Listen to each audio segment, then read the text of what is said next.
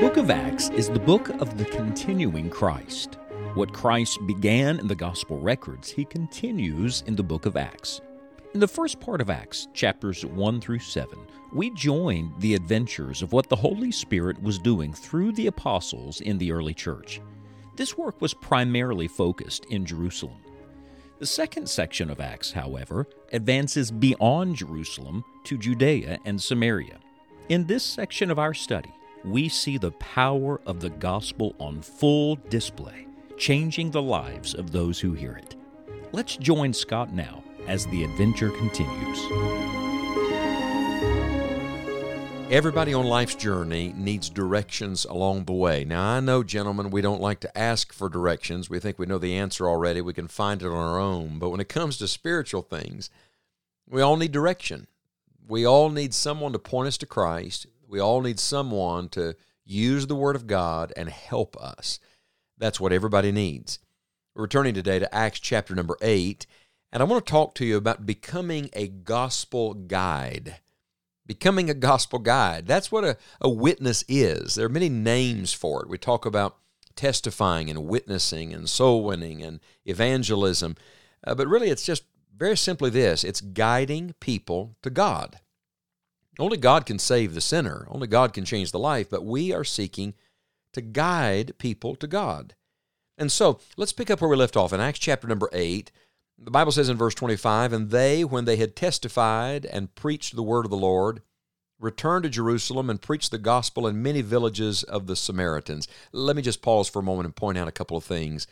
Uh, this, of course, is Peter and John, who've been down to Samaria to observe what God is doing in this great spiritual awakening through Philip's ministry. And uh, it's significant that while they were there, they did two things as well they testified and they preached. Now, those two things are always connected. A testimony is a personal witness, a preaching is giving them the word. So uh, we're telling them, This is what the Lord has done in my life. This is the change He's made in my heart. And then let me show you from the scriptures how He can do the same thing for you. There's a beautiful order here. I do believe that testimonies are one of the best ways to begin in gospel witness because the testimony then opens the door for the preaching of the gospel. Uh, also significant is that he has been ministering in Samaria, and now they're preaching the gospel in many villages of the Samaritans. Look what got set in motion when one man obeyed the Lord. When one man went down to Samaria and just did what Jesus said to do and let God use him, look at the spiritual chain reaction. And so we pick up in verse 26.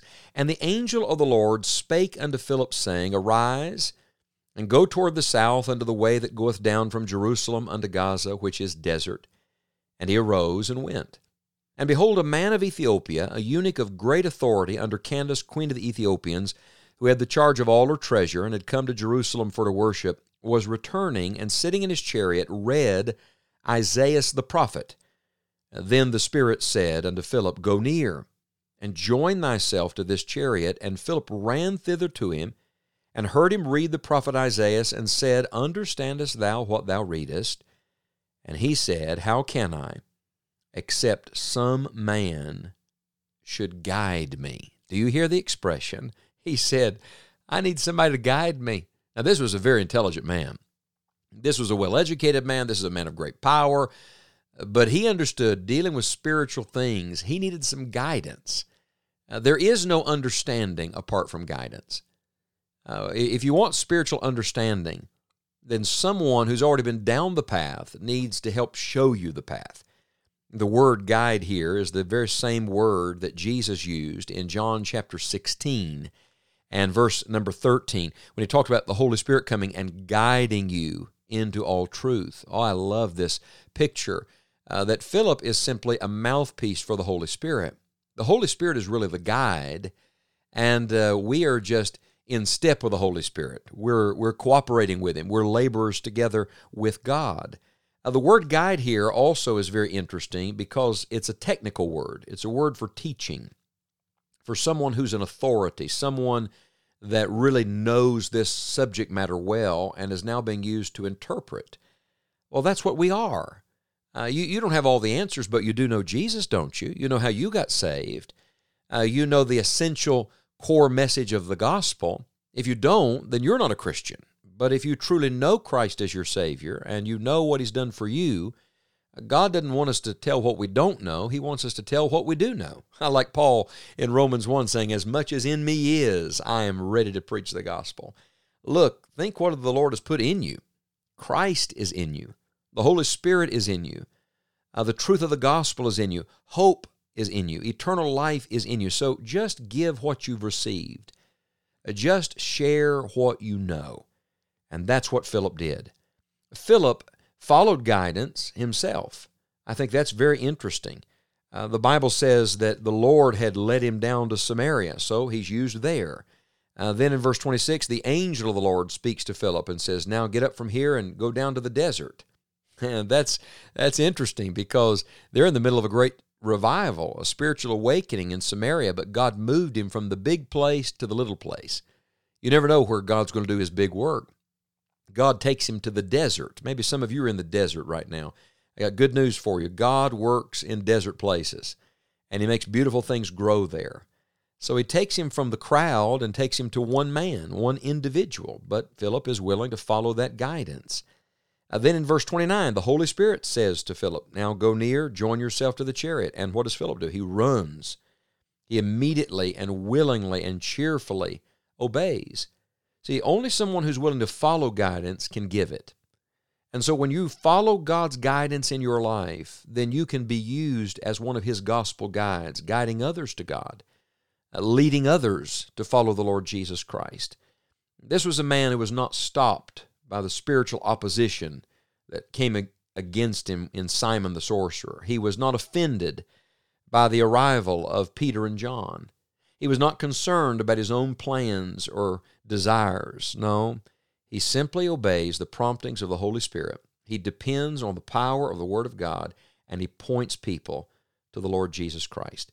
Now, we're going to talk more about becoming a gospel guide, but let's just start here today, okay? The most basic thing, if you're going to be a gospel guide, guiding people to God, uh, not, uh, not being led astray by so many distractions, and leading others to Christ, here's the first thing you're going to have to do you're going to have to look for gospel opportunities.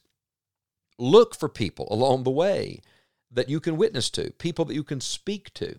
And notice uh, that's wherever and whoever. Because in Philip's example, first it's in Samaria, it's in a difficult place, a place that he probably would have not traveled on his own or chosen on his own, and yet God put him there. And God used him there in a marvelous way. And then it's in the middle of the desert with one man. Uh, please don't miss this. What he did in the in the city, he does in the desert. What he does with many, he does with one. He simply points them to the Lord Jesus Christ. And if I might add this, there's no prejudice to the gospel. The gospel is the most equal thing on earth, and the gospel guide must be someone that's willing to let, let God use them to speak to anyone uh, I would say everyone, about the message of Jesus Christ. Let me give you a verse Psalm 68, verse 31. Uh, God prophesied this. He said, Ethiopia shall soon stretch out her hands unto God. Do you think perhaps Philip knew that psalm, that prophecy, that Ethiopia would stretch out her hands unto God? And now Philip is the one that is used to open that gospel door to all of Ethiopia, to the, to the African continent in the life of one man. I tell you, you never know when you're guiding some one person to God how God will use that to bring many more to a knowledge of the Lord and Savior Jesus Christ. Pray today for a gospel appointment. Ask the Lord to make an appointment for you, to help you meet that appointment and not miss it today. Ask the Lord to give you someone and guide people to God. What an encouragement to us today to remember the transforming power of the gospel of Jesus Christ. The gospel changed lives in the first century, and the gospel is still changing lives today. If you missed the first section of this study on The Adventure Continues, be sure to visit our website, enjoyingthejourney.org, where you can access this study along with many other resources to encourage you in your walk with God. However, you listen to this podcast, we are grateful for each of you. We hope you will continue to listen and also share it with others. From all of us on the Enjoying the Journey team, may God bless you and help you enjoy the journey.